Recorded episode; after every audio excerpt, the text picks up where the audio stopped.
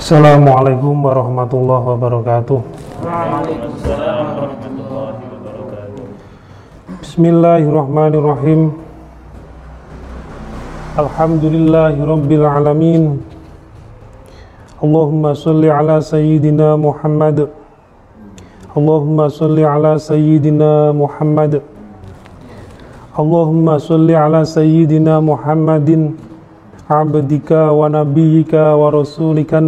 ummi wa ala alihi wa sahbihi wa sallim taslima. Biqadri azamati dzatika fi kulli waqtin wa hin amma ba'd. Terima kasih atas waktunya. Seperti yang disampaikan oleh saudara moderator tadi. Asmane sinten? Namanya siapa? Mas Diki. Sama persis. Jadi kita insya Allah akan mendawamkan ngaji fikih dengan kitab yang kita jadikan rujukan itu adalah kitab fikih wadih. Kitabnya yang ini yang yang tipis ini. Ini kitab dasar. Kitab dasar. Bedanya dengan kitab yang lain yang pertama ya dibandingkan dengan kitab populer fikih yang banyak berkembang di Indonesia semacam Fatul Qorib, Mu'in, yang lebih besar lagi Iana. Itu yang pertama ini yang menyusun adalah ulama Nusantara asli Indonesia itu yang pertama. Di Indonesia itu banyak ulama-ulama besar, ulama-ulama besar kalibernya dunia itu banyak. Artinya apa? Ya kita jangan mengecilkan leluhur-leluhur kita. Kita jangan mengecilkan ulama-ulama kita dari dulu sampai sekarang. Itu beliau-beliau yang sekarang itu dikagumi, bukan hanya diakui, tetapi diakui oleh ulama-ulama uh, yang ada di Timur Tengah. Itu banyak di tahun 1900-an misalnya ada Syekh Ahmad Minangkabau. Beliau kan Imam Masjidil Haram. Syekh Ahmad Minangkabau. Ada lagi Syekh Ahmad Sambas. Muridnya di Timur Tengah sangat banyak sekali. Muridnya ulama-ulama besar. Ada Al-Ghazali as penyusun Sirajul Talibin Syekh Isan Jampes, Mbak Isan Jampes. Beliau sampai dapat julukan Al-Ghazali as Bukan hanya diakui tetapi dikagumi. Dikagumi karena orang-orang kita, leluhur-leluhur kita itu unik kok. Unik-unik, leluhur-leluhur kita itu unik. Ketika memahami suatu hal itu sampai ke dalam-dalamnya. Aneh-aneh memang leluhur-leluhur kita. Nah ini jangan sampai kita mengecilkan beliau-beliau itu bukan hanya dikagumi tapi bukan hanya diakui tetapi dikagumi. Nah, termasuk di sini adalah Profesor Mahmud Yunus. Beliau ini secara akademis adalah rektor. Rektor di IAIN Imam Bonjol. Di, di IAIN Imam Bonjol. Tuh. Yang kedua, bedanya kitab ini sistematis jadi kita mempelajarinya enak, mempelajarinya enak sistematis. Sudah dikelompokkan, penyusunannya itu sudah sangat enak sekali. Selain juga bahasanya itu karena yang nulis adalah dengan logika bahasa kita, kita memahaminya juga mudah, tidak sulit. Kalau gaya bahasanya ya se level dengan Fatul Qorib Langsung kita mulai. Bismillahirrahmanirrahim. Ini ada dua jilid, ada dua juz. Jadi tipis-tipis begini, tapi ada dua dua jilid ini jilid yang, jilid yang pertama. Jilid yang pertama ini kitab fikih itu hampir bisa dipastikan diawalinya dengan toharoh. Hampir pasti. Awalinya dengan toharoh itu pasti. Karena apa? Ada hadisnya begini. Uh, miftahus sholah at-tuhuru. Jadi kuncinya sholat itu suci.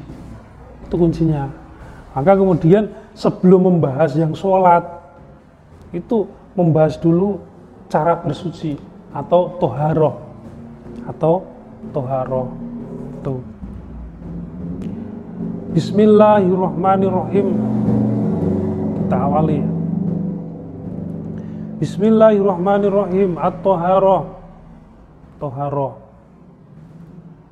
Toharoh itu kalau menurut Imam Nawawi itu adalah bahasa mudanya adalah izalatun najasah menghilangkan najis menghilangkan najis. Najis itu kalau dalam fikih Islam wadilatu itu kemudian di breakdown menjadi dua. Yang pertama adalah hadis yang dia ah, najis yang dia itu adalah hakikiyah. Najis yang hakikiyah. Yang kedua adalah najis yang dia itu hukmiyah. Yang pertama itu yang hakikiyah yang kedua itu hukmiyah. Yang hakikiyah najis yang hakikiyah yang jelas misalnya apa? Itu loh air seni. Itu kan najis tuh kotoran ayam itu secara hakiki ya kelihatan atau aini.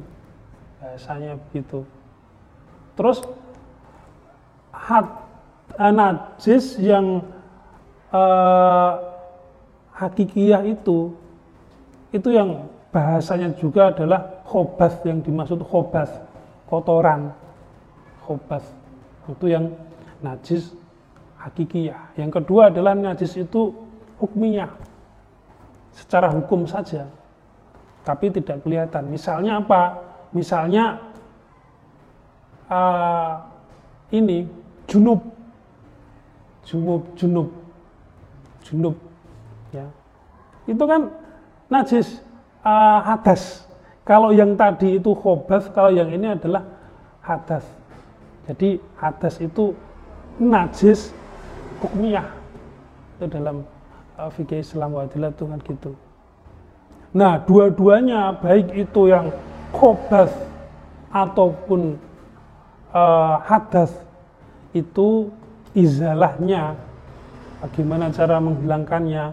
Itu yang masuk dalam topik pembahasan atau haroh toharoh bersuci izalatun najasah.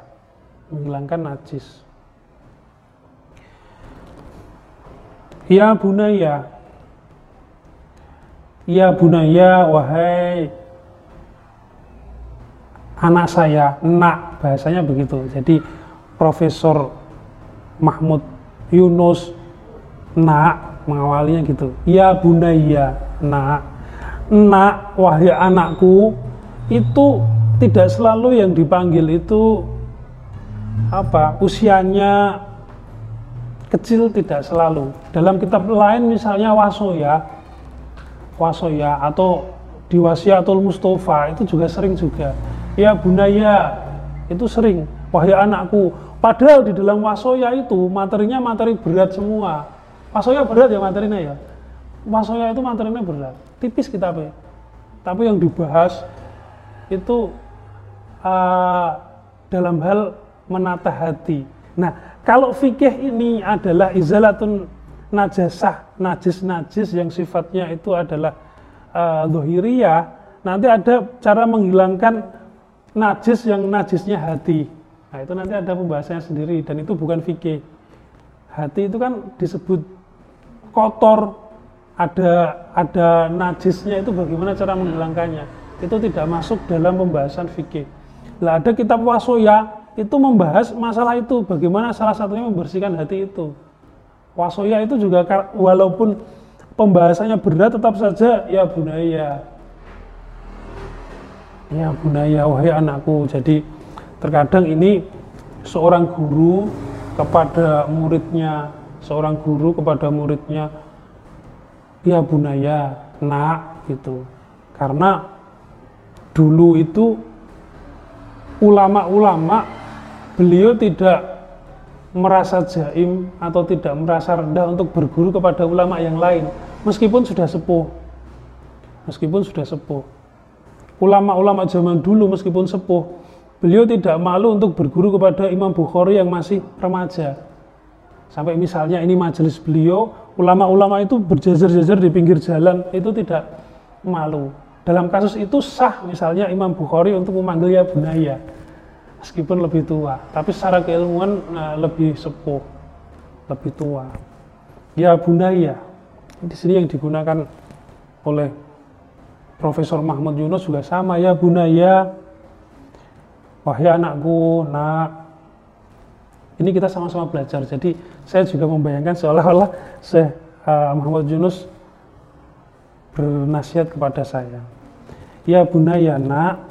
Qad arafta annaka idza aradta an tusalliya yajibu alaika an tatawaddu'a wudu'an kamilan. Nah, kamu telah mengetahui bahwa ketika kamu ingin mendirikan sholat, maka wajib bagimu untuk berwudu secara sempurna. Untuk berwudu secara sempurna Wahadal wudhu'u na'un minat toharoti. Dan wudhu ini adalah salah satu jenis dari toharoh cara bersuci. Jadi wudhu ini adalah salah satu cara untuk bersuci. Berarti masih ada cara lainnya? Iya ada. Wahunaka wahunaka anwaun ukhro karena memang toharoh itu ada cara-cara yang lain ada cara-cara yang lain untuk bersuci selain wudhu itu wahya al-ghuslu wattayamumu wa izalatun najasa toharoh itu bersuci itu ada apa saja yang pertama adalah mandi besar al-ghuslu mandi besar nah dalam mandi besar itu yang diizalah yang dihilangkan apanya status hadasnya hadas besar Makanya niatnya kan lirofil adasil akbari. Hadas besar. Enggak kelihatan, tetapi statusnya adalah hadas. Nah, itu kalau dalam kategorian tadi najis yang hukmiyah secara hukum saja. Secara zat tidak ada. Yang pertama adalah mandi besar. Ya, Kemudian yang kedua adalah at-tayamum, tayamum. Dan yang ketiga adalah izalatun najasa menghilangkan najis yang uh, hakiki, aini. Misalnya misalnya di sini ada uh, kejatuhan kotoran cecak. Nah, itu kan cara menghilangkannya bagaimana? Masuk dalam pembahasan toharo. Masuk pembahasan dalam toharo. Kalau menurut kita, mayoritas di kita ya dengan air mengalir kan. Nah itu kan bahasan toharoh begitu. Itu dalam syafi'iyah. Tetapi misalnya nanti di ulama Hanafiyah tidak harus dengan air. Misalnya kita punya, saya punya teh ya satu gelas, tak guyurkan boleh. Hanafiyah, kopi guyurkan boleh. Kalau uh, Syafi'iyah ya itu harus dengan air yang suci, dengan air mutlak gitu kan. Tuh. Tapi itu semuanya masuk dalam bab toharo. Jadi toharo tadi fat toharo tu arbaatu anwain. Jadi toharo itu dalam toharo ini nanti membahas tentang empat hal. Dalam toharo ini membahas tentang empat hal. Yang pertama al wudhu, yang pertama wudhu, yang kedua al huslu, mandi besar. Mandi besar ataupun mandi sunat. Mandi sunat, mandi sunat ya kesunahan tapi juga masuk di sini. At-tayamumu yang ketiga adalah tayamum. Nanti akan dibahas. Kemudian yang keempat adalah izalatun najasah, menghilangkan najis yang najis itu najis aini, najis yang hakiki, yang uh, wujudnya ada, misalnya kotoran cecak tadi. Nah, ini adalah mendasar yang setiap hari itu kita pasti pasti pasti harus melakukan. Karena sholat itu wajib kan? Sholat wajib. Dan disyaratkan disyaratkan sebelum sholat itu kan harus suci harus berwudu. Syarat. Syarat itu kalau bahasa Jawanya itu adalah tiket. Kalau nggak punya tiket itu nggak bisa masuk. Sebenarnya gitu. Jadi kalau belum suci sebenarnya belum bisa sholat. Atau bahasa Jawanya lagi itu ubu rampe ubu rampe. Syarat itu ubu rampe. Tiket yang itu uh, di luar sholat. Syarat sholat berarti di luar sholat. Di luar rukun sholat nanti ada syarat ada rukun nah syarat itu adalah di luar rukun sholat Jadi toharoh itu tadi ada empat. Yang pertama adalah wudhu. Yang kedua adalah mandi. Mandi besar. Junub kan. Tayamum. Kemudian izalatun najasa. Nah. Waqad arafta aidon annaka tatawaddu'u bistimalil ma' Dan kamu juga sudah mengetahui bahwa ketika kamu berwudu, kamu menggunakan air. Kamu menggunakan air. Wadzalikal ma wasilatun min wasaili tuharoh. Dan air tersebut menjadi wasilah, menjadi perantara untuk bersuci. Fal ana nuridu an na'rifa an awal anwa'al ma'i wa kesamahu. Maka sekarang kita akan membahas topik toharoh ini akan kita awali dengan membahas tentang air. Ya. Nah, kamu ketika akan berwudu, mau sholat itu kan wudhu dulu. Dan ketika wudhu kamu kan menggunakan air. Nah, ayo kita awali pembahasan toharoh ini dengan membahas masalah air dulu. gitu. Dengan membahas air dulu. Enak ya bahasanya enak ya. Nama Jonas enak ya, bahasanya enak membahas air dulu. Wal ma'u alladhi yajuzu at-tatahhuru bihi sab'atu anwa'in. Air yang bisa digunakan untuk bersuci, yang bisa digunakan untuk bersuci itu ada sab'atu anwa'in. Ada tujuh macam yang bisa digunakan untuk bersuci. Yang pertama adalah ma'us sama. Ma'us sama itu air yang turun dari langit. Apa itu? Hujan, almator. Yang pertama adalah air hujan. Jadi misalnya hujan ya, misalnya hujan. Terus kemudian di situ kan ada talang, talang air toh. Nah, itu nggak kita nggak usah buka keran, kita langsung grojok itu bisa, itu dijamin itu, jamin suci ini kan dari dari langit toh. Atau misalnya kita junub ya junub junub misalnya mimpi terus junub aduh bangun-bangun kok basah gitu kan. Nah kebetulan hujan kita keluar no, kita nanti mandi besar. Boleh menghilangkan hadas besar kita tapi niat niat menghilangkan hadas besar. Bisa. Mandi apa urojok langsung hujan atau di bawah talang itu bisa. Ngapain main hujan-hujanan? Bisa nggak masalah? Iya bisa. Bisa. Atau kalau misalnya di Jogja itu yang susah air itu di Gunung Kidul sama di Kulon Progo itu ada daerah yang susah air. Itu ada rumah itu dibuat talang air. Jadi nanti kalau hujan di bawah ini dibuat tampungan. Tampungannya bukan kalau kita punya apa itu? Tampungan air yang warnanya orange itu enggak, tapi tampungannya bisa setengah ruangan ini. Ini dari semen. Nah, ini di uh, dialirkan dari talang genteng itu semuanya disentralkan, keluarnya di satu situ. Masuk dalam tampungan yang tampungannya itu biasanya setengah ruangan ini. Itu bisa digunakan untuk bersuci. Ya.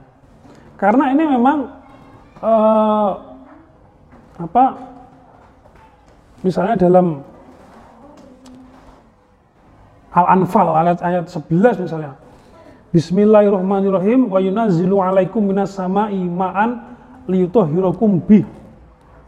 Wa yunazzilu alaikum minas sama' ma'an liyutahhirakum bih. Allah taala menurunkan air kepadamu dari langit liyutahhirakum bih agar ya agar kalian itu bisa bersuci. Ayatnya kan gitu. Maka kemudian uh, air hujan itu itu bisa digunakan untuk bersuci. Yang kedua adalah maul bahri. Air laut. Air laut. Air laut itu bisa. Nah, ini ada riwayat marwahu Abu Hurairah radhiyallahu anhu qala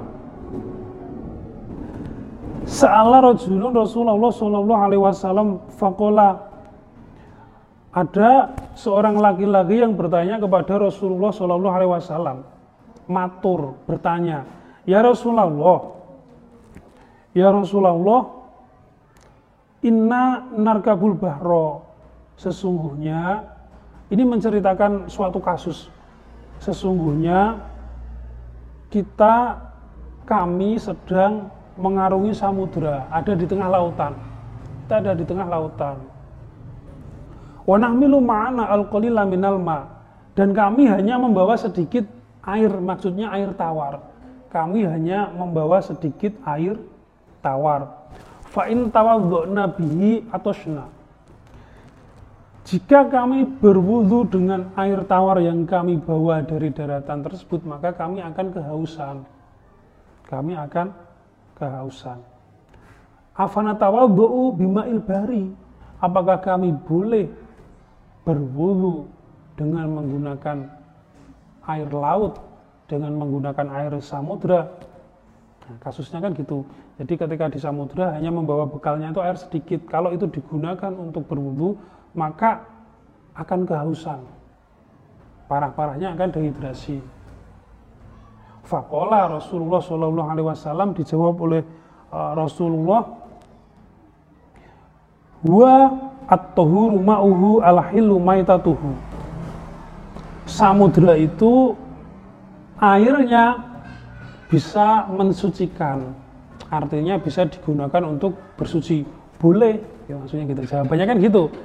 Bahasanya huwa at-tahuru ma'uhu al-hilu maitatuhu. Samudra itu laut itu airnya bisa kamu gunakan untuk bersuci kamu mau wudhu boleh mau mandi junub boleh itu bisa dan al-hilu maitatuhu dan e, bangkai yang ada di situ itu halal kan ada ikan toh ikan karena tanpa disembelih secara syar'i. Kalau misalnya sapi kan ada tata cara nyembelih itu. Bismillahirrahmanirrahim dan sebagainya itu. Nah, tapi nak ikan, ikan mati pun, ikan yang mati pun itu halal kan? Nggak perlu disembelih secara syar'i. Misalnya matinya ikan kesetrum atau kena kena obat obat ikan itu sampai mati. Atau kena e, pencemaran misalnya. Itu tidak disembelih secara syar'i tapi al-hilu maitatuhu. Bangkai yang ada di situ halal. Jawabannya Rasulullah. Nah maka di sini ya setelah mau sama setelah air hujan adalah maul bahri itu bisa digunakan untuk bersuci bisa digunakan bersuci yang ketiga adalah maun nahri air sungai. Air sungai yang ketiga adalah air sungai. Nah, air sungai ini tapi saya uh, kalau saya pribadi ini masih saya ini lagi, masih saya fil, filter bahasanya gitu. Masih saya filter karena sekarang gini uh, simpelnya ya. Sungai keadaan sungai zaman sekarang sama zaman dulu itu akan sama apa beda? Beda sekali kan? Dulu nggak ada industri-industri yang kemudian mengeluarkan limbah berbahaya. Nah, jadi ada unsur berbahayanya juga air air sungai sekarang kan ada unsur bahayanya karena memang limbah banyak yang dialirkan di situ logam-logam berat logam eh, apa limbah-limbah kimia sangat kotor sekali. Nah itu apakah masih boleh? Kalau saya pribadi sih untuk untuk saya sendiri nggak boleh gitu. Kecuali sungainya itu memang sungai yang seperti zaman dulu. Jadi jernih yang ada di situ hanya ikan sama ini tumbuhan yang ada di dalam di dalam sungai. Memang apa ya bukan bukan uh, apa bukan cemaran kalau ada yang sungai seperti itu nah itu yang boleh. Ada ikan boleh karena memang itu habitatnya ikan kan di air. Dan kemudian ada lumut itu boleh ya memang memang namanya sungai memang ada lumutnya. Nah cuma yang sekarang ini kan situasi yang tidak alamiah. Artinya yang terjadi sekarang ini kan tidak alamiah. Coba nanti kalau lewat sungai dilihat seperti apa nah itu yang ketiga adalah air sungai. Cuma sungainya ini kalau sekarang dalam tanda petik ya. Kemudian yang keempat adalah ma'ul bi'ri. Sumur air sumur. Kita kalau di Indonesia kan banyak kan dari air sumur. Air sumur. Kemudian yang kelima ma'ul ain mata air. Misalnya muncak ke gunung muncak ke gunung misalnya neng gunung lawu. Di gunung lawu ada ininya apa namanya sendangnya? Sendang yang ada di gunung lawu itu. Nah itu bisa digunakan. Itu kan mata air. Hmm. itu bisa digunakan untuk bersuci wudhu boleh. Mau sholat wudhu dulu di situ boleh. Bisa digunakan. Kemudian yang ke enam mau salji salju. Salju. Yang ketujuh maul barodi. Embun. Embun juga bisa. Embun itu kan uh, peristiwa kondensasi ya. Jadi karena suhu itu terlalu dingin maka uap air berubah menjadi dari uap menjadi uh, cair. Dari gas menjadi cair kan? Dari gas menjadi cair. Nah, itu karena suhu yang terlampau dingin itu bisa digunakan semua ada tujuh tadi ada tujuh kita lanjutkan aksamul ma'i dilanjutkan dengan pembagian-pembagian uh, air pembagian-pembagian air yang kosimu Al-ma'u ila arba'ati aqsamin. Air itu terbagi menjadi empat macam. Air itu terbagi menjadi empat macam. Al-awal yang pertama adalah uh, tohirun fi nafsihi mutahhirun li ghairihi ghairu makruhin istimaluhu ini panjang banget. Yang pertama adalah tohirun fi nafsihi mutahhirun li ghairihi ghairu makruhin istimaluhu. Yang pertama adalah air yang dia itu suci, airnya itu suci. Ya, airnya suci, mutahhirun li ghairi dan bisa mensucikan, bisa digunakan untuk bersuci. Nah, ini yang air golongan pertama, air yang suci dan bisa digunakan untuk mensucikan Kemudian ada mafhum mukholafahnya begini. Apakah ada air yang suci tetapi tidak bisa digunakan untuk mensucikan? Ada nanti di belakang. Maka yang pertama ini adalah air yang suci bisa digunakan untuk mensucikan dan ghairu makruhin istimaluhu dan tidak makruh untuk digunakan dan tidak makruh untuk digunakan wahwa Al-ma'ul mutlak itulah yang disebut dengan air mutlak. Hmm. Air yang suci bisa digunakan untuk bersuci dan tidak makruh untuk digunakan. Itulah yang disebut dengan ma'ul mutlak, air mutlak.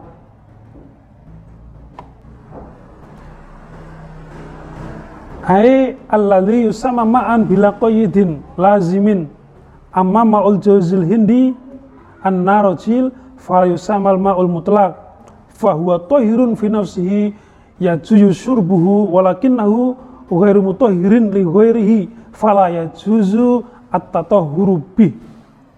Nah, air mutlak ini ini adalah air yang tidak kecampuran dengan sesuatu yang campurnya itu tidak bisa dipisahkan secara fisik. Kalau sekarang secara kimiawi itu kan teknologinya atau secara fisik pun sekarang teknologinya sudah sangat canggih kan susu kan bisa dipisahkan. Misalnya dengan uh, gaya sentrifugal puter. Uh, dengan apa kekuatan berapa G berapa gaya gravitasi diputer nanti susu akan kepisah. Atau ditambahkan dengan asam akan kepisah antara protein dengan lemak.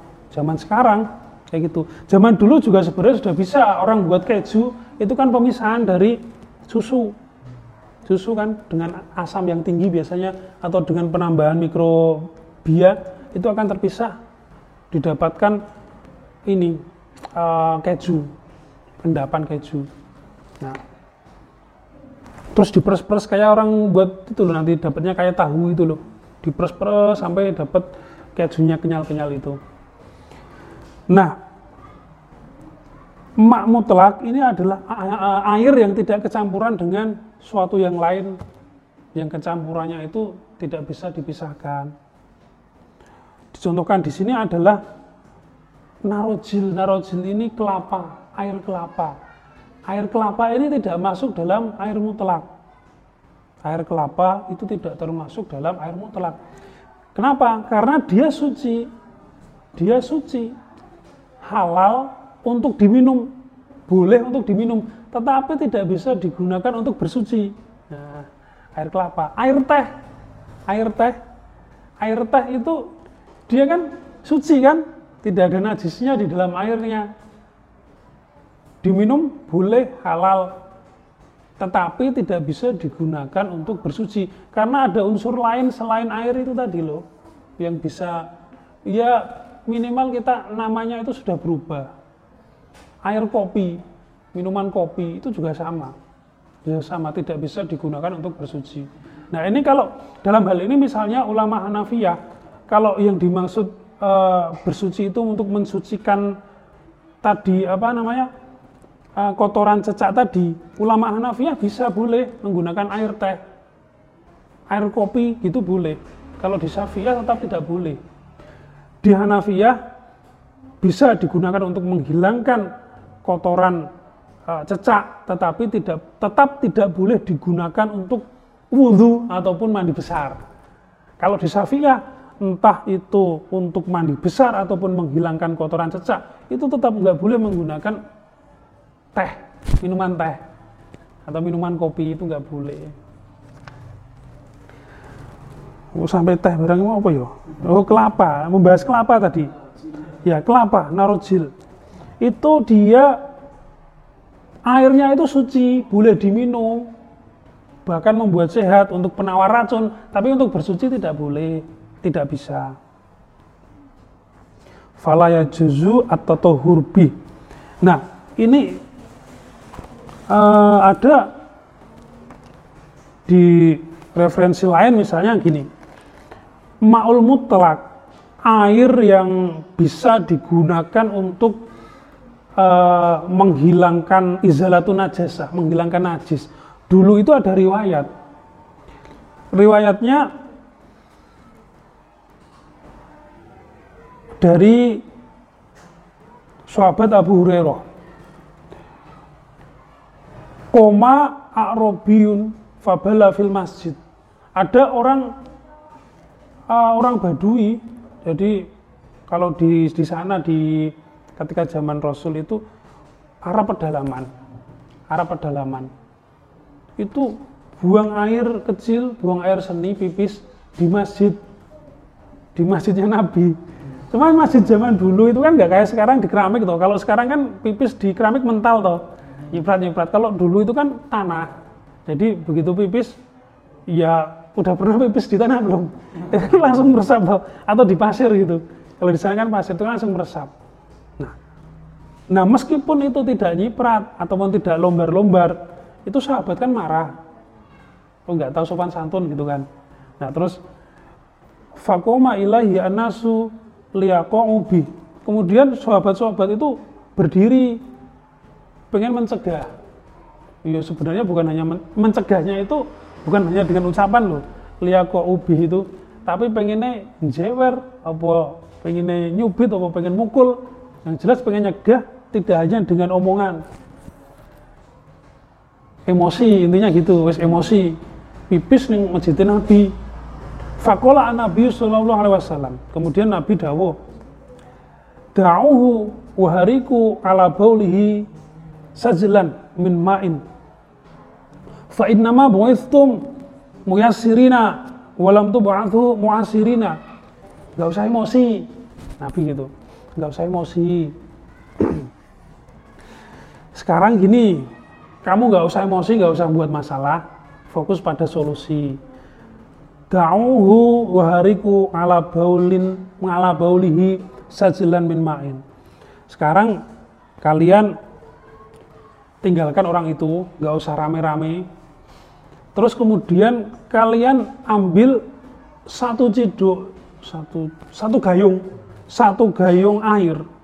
Kemudian satu gayung itu kamu siramkan di tadi uh, tempat pipisnya dia gitu. Solusinya gitu. Maka kemudian di sini uh, ulama ahli fikih memahami air itu bisa digunakan untuk izalatun najasa. Itu loh ceritanya. Air itu bisa digunakan untuk izalatun najasa. Nah ceritanya gitu awalnya. Segayung air itu tadi. Fa innama buistum ala baulihi sajlan min ma'in fa inna uh, fa inna buistum muyasirina walam tubu'athu muasirin sesungguhnya kalian itu diutus untuk memberikan kemudahan-kemudahan. Bukan bukan diutus untuk memberikan kesulitan. Ini juga kita harus ingat-ingat terus. Kalau ada sesuatu kasus misalnya kalau ini kan kasus kasus pipis di masjid kan. Nah kita juga harus bijak lah. Rasulullah dawuhnya juga begitu fa inna buithum muyasirina walam tubu'athu muasirin. Kalian diutus untuk membuat suatu hal itu menjadi mudah, bukan untuk menjadi sulit. Cari solusi gitu loh. Jangan seneng-seneng buat masalah, konflik. Nggak enak konflik gitu kan. Gitu. Katanya Bu Tejo yang solutif. Tejo. Air mutlak air mutlak itu gitu maka ulama ahli fikih memahami oh iya air itu berarti air mutlak itu bisa digunakan untuk izalatun najis. Menghilangkan najis. Pipis itu kan najis ya? Pipis itu najis. Itu yang pertama air mutlak yaitu air yang dia itu airnya suci bisa digunakan untuk bersuci kemudian tidak makruh untuk digunakan. Dan yang kedua adalah wasani tohirun finafsihi airnya itu suci. Ghairu mutahhirin li ghairi. Tetapi tidak bisa digunakan untuk bersuci. Tidak bisa digunakan untuk bersuci. Air suci yang tidak bisa digunakan untuk bersuci. Nah itu yang kedua fala yajuzu istimaluhu fil wudhu wal wusli. Nah air yang seperti itu yang airnya itu suci tetapi tidak bisa digunakan untuk bersuci itu tidak bisa digunakan untuk wudhu dan mandi. Walafi izalatin najasa dan juga tidak bisa digunakan untuk menghilangkan najis. Misalnya ada kotoran cecak kotoran ayam tidak bisa. Wahwa nau'ani Nah, air ini yang masuk dalam golongan suci tetapi tidak bisa digunakan untuk mensucikan itu ada dua macam. Dibagi lagi menjadi dua macam. Yang pertama almaul almaul musta'mal. Air musta'mal. Alma'u al musta'malu fi rafi hadatsin. Ai fil wudhu'i awil husli au fi izalatin najasati yang pertama ini adalah air mustakmal. Air mustakmal. air mustamal ini jangan sampai salah paham. Gini, air mustamal itu misalnya kita berwudu ya, kita wudhu. Ini akan akan lebih saya rinci lagi. Kita berwudhu. Air mustakmal, kalau di sini tidak disampaikan, tetapi dalam uh, kitab-kitab uh, yang lebih rinci lagi, uh, kitab-kitab uh, syarah, itu di situ di, disampaikan secara detail. Air mustakmal itu yang dimaksud mustakmal itu adalah air yang di, yang air bekas bersuci. Jadi kalau tidak digunakan untuk bersuci itu bukan mustakmal. Ada satu gayung air ya, itu kan alkoholil, dia air airnya sedikit kan, cuma segayung saya celupkan tangan saya dan saya tidak berniat bersuci, maka air itu bukan air mustakmal. Nah, terkadang kan misalnya kita uh, ada se ember, seember habis nimba itu kan, seember habis nimba itu. Terus misalnya kesenggol tangan kita, kita anggap sebagai air, air mustakmal. Enggak, karena air mustakmal itu adalah air yang bekas digunakan untuk bersuci. Jadi air rontokan bersuci itu loh, air rontokannya bersuci wudhu itu, nah yang jatuh habis digunakan untuk bersuci itu, itu mustakmal. Dan bahkan ulama merinci lagi yang dimaksud mustakmal lagi adalah yang bekas bersucinya itu masuk dalam rukun. Kalau kita biasanya wudhu berapa kali? Tiga kali kan, basuh muka. Nah, basuhan yang pertama itu yang mustakmal karena itu yang wajib. Dan yang kedua, sama ketiga, itu tidak masuk mustakmal. Artinya itu masih bisa digunakan untuk bersuci. Tidak masuk dalam golongan dua ini. Bisa dipahami ya? Bisa dipahami nah. Terus kemudian lagi, kalau misalnya kita bersihin kuping gini, ini wajib nggak kalau wudhu? Nggak wajib, berarti bekasnya ini juga bukan mustakmal itu ada dalam fikih Islam wa adilatunya Syekh Wahbah Zuhaili dalam Syekh Wahbah Zuhaili menyampaikan hal itu. Ini saya dulu juga bingung tapi begitu ketemu di teksnya Syekh Wahbah Zuhaili lumayan lah paham tentang mustakmal itu. Karena kalau misalnya mustakmal itu kesenggol atau apa itu kan susah sekali kan?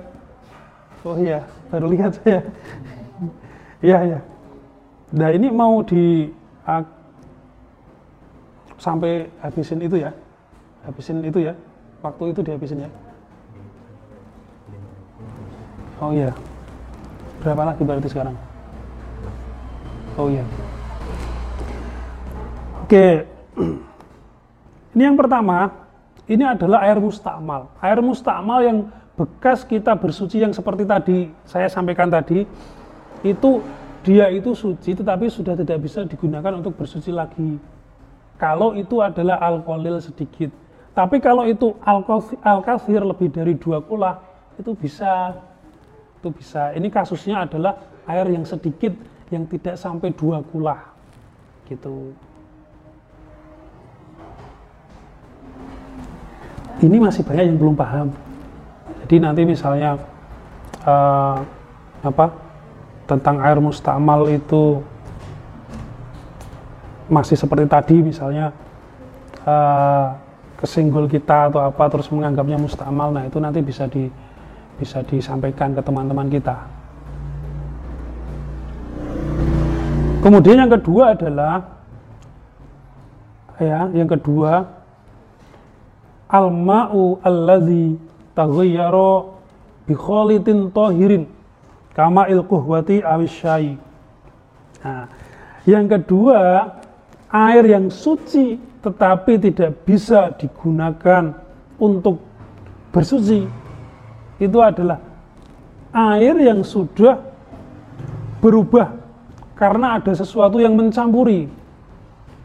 Ya sesuatu yang mencampuri. Tapi yang mencampurinya ini suci.